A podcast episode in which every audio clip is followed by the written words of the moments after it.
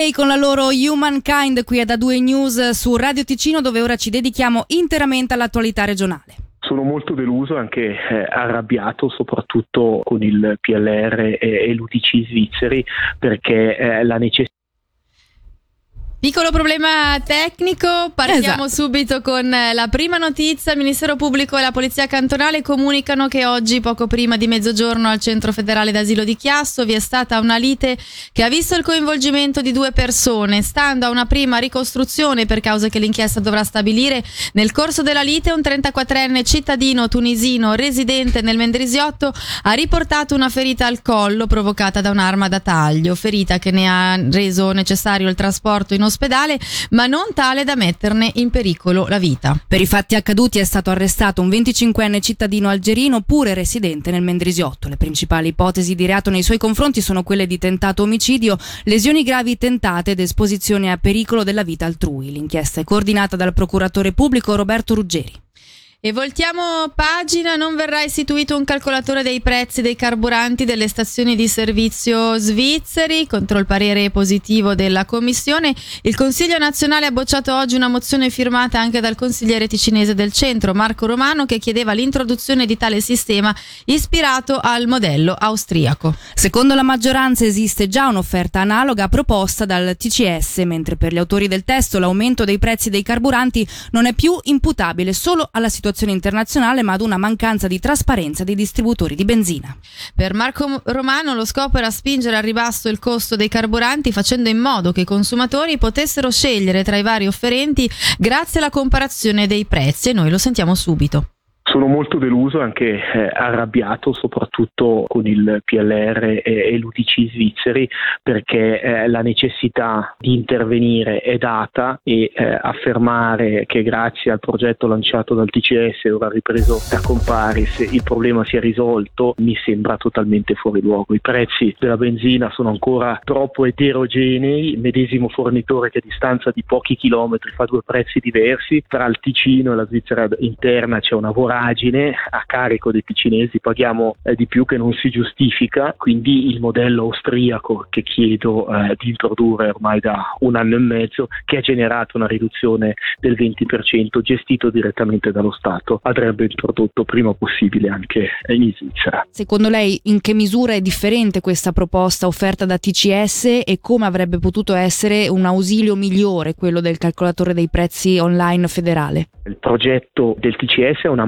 mappatura dei prezzi attuali eh, caricati dai consumatori, quindi in alcune regioni abbiamo anche prezzi vecchi di due o tre giorni, eh, entrando sul sito si vedono eh, le differenze, si vede proprio come il medesimo offerente faccia prezzi diversi a pochi chilometri di distanza e come in Ticino i prezzi siano molto più alti che nella Svizzera interna, quando ad esempio a offrire questa benzina è esattamente la medesima ditta. Il modello austriaco eh, non fa solo un esercizio di trasparenza, ma fa anche un esercizio di competizione, quindi il cittadino che cerca si trova messi in evidenza i cinque prezzi eh, più bassi e questa dinamica crea una spirale verso il basso, come detto i prezzi in, in Austria sono scesi del 20%, il modello del TCS quindi non genera questo vortice verso il basso, eh, genera solo eh, trasparenza. È buono avere trasparenza, ma quello che noi abbiamo bisogno di fare adesso è mettere pressione su questa realtà affinché ci sia più equità di prezzi.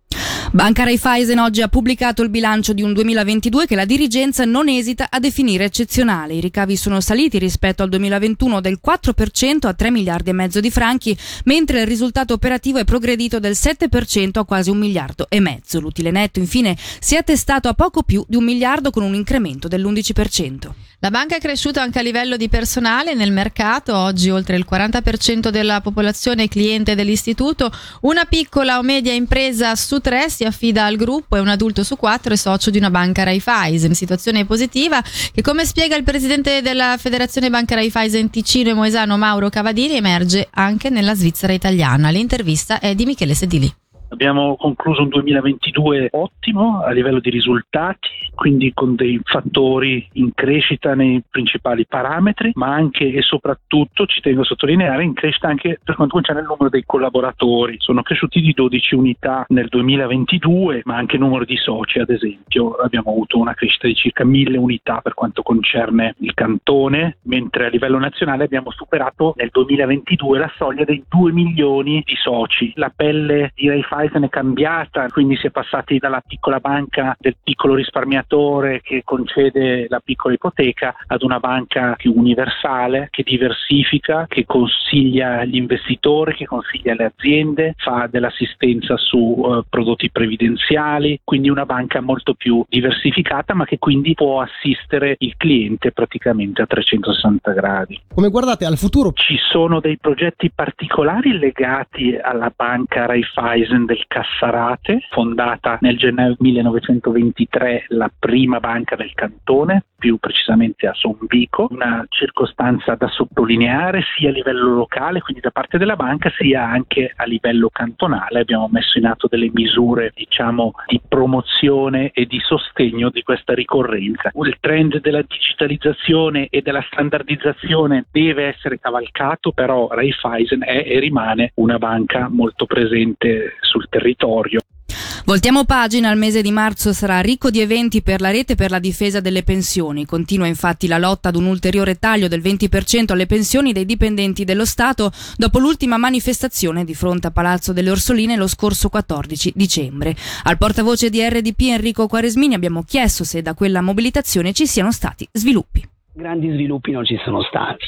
Noi abbiamo ulteriormente chiesto al Consiglio di Stato di poter partecipare ai colloqui tra Consiglio di Stato e sindacati perché riteniamo come associazione di essere un'associazione che ha una postura precisa. Noi rifiutiamo i tagli se non avvengono in contemporanea all'approvazione delle misure di compensazione. È troppo facile scendere subito e poi con calma eventualmente compensare. Noi chiediamo delle compensazioni adeguate che siano votate, garantite, approvate prima di scendere e con noi migliaia di lavoratori. Questa posizione non è rappresentata nei colloqui, quindi noi chiediamo di poter partecipare. Ecco, tra l'altro, colloqui che sono fermi alla seconda seduta, quindi è stato stabilito il calendario degli incontri tra Consiglio di Stato e sindacati, è stato presentato ai sindacati delle diapositive su un confronto tra cassa, IPCT e le altre casse e sono fermi lì, quindi non sono ancora entrati nel vivo delle discussioni. È tardi, è tardi e noi chiediamo che ci si muova.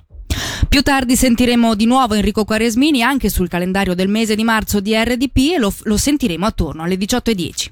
Ora voltiamo pagina e parliamo di hockey. Oggi è il giorno dell'ultimo derby della stagione. Alle 19.45 alla Gottardo Arena Lugano e Ambri scenderanno sul ghiaccio per uno scontro fondamentale nella lotta ai pre-playoff. I bianconeri sono infatti all'undicesimo posto con 68 punti insieme al Berna al decimo posto, i bianco-blu al dodicesimo posto con 67 punti. Sentiamo subito il coach del Lugano, Luca Gianninazzi. Oh, penso che è bello, no? penso che sia una sfida eccezionale, credo che tutto il nostro cantone è in vibrazione per questa, per questa partita da, direi adesso da un paio di giorni forse, e sicuramente qualcosa di speciale, qualcosa di bello. Penso che adesso arriva il momento dove sono le partite decisive, no? credo che chiaramente un derby forse lo rende ancora più bello, ma se fosse un'altra squadra sarebbe comunque una partita decisiva e, e sabato sicuramente avremo un'altra partita che è importante, ma credo come abbiamo sempre detto da, adesso da, da forse quattro mesi che sono qua, che prendiamo una partita per volta, la prossima partita quella domani sarà la più importante che abbiamo davanti a noi. Chiaro che giocare, giocare ad Ambria sempre, sempre diverso da quel, di, da quel, punto di vista, giocare un derby a livello emozionale è sempre diverso, è chiaro che le parole chiavi saranno la pazienza la disciplina all'interno della partita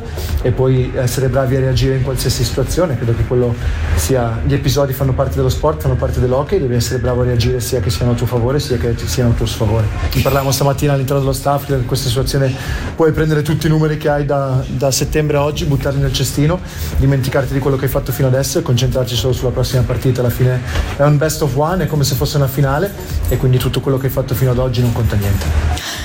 Anche per l'Ambri la stagione potrebbe proseguire grazie alla vittoria di martedì contro il Davos che oltretutto ha scongiurato il rischio di una retrocessione. Dopo la salvezza matematica Angelo Chiello ha chiesto all'allenatore bianco-blu Luca Cereda con che spirito arriva l'Ambri al derby Ma penso che questo è un primo peso che ci siamo tolti dalle spalle perché nonostante quello che si dice per l'Ambria vuol dire no, almeno un anno in più in, in National League, questo non è, non è sempre così scontato come, come, magari alcuni pensano, ma penso che se guardiamo le ultime, le ultime partite delle due squadre eh, abbiamo giocato tutte e due delle partite molto equilibrate eh, penso che ecco, la solidità di gioco delle due squadre, la consapevolezza anche di giocarci questi momenti importanti eh, da squadra è forse il punto forte di tutte e due, quindi eh, chi vorrà vincere dovrà fare un ulteriore passo in questo senso, ecco, di essere molto molto solidi con e senza il disco a tutta pista. Ci siamo tolti la paura di, di chi ci rincorreva, visto che eravamo rimasti gli unici a poter essere superati dal Langnau e quindi è anche una mia speranza che andiamo veramente tutti assieme a cercare la vittoria, che alla fine è sempre stata una delle, delle forze dell'Ambrita quando è stato fondato.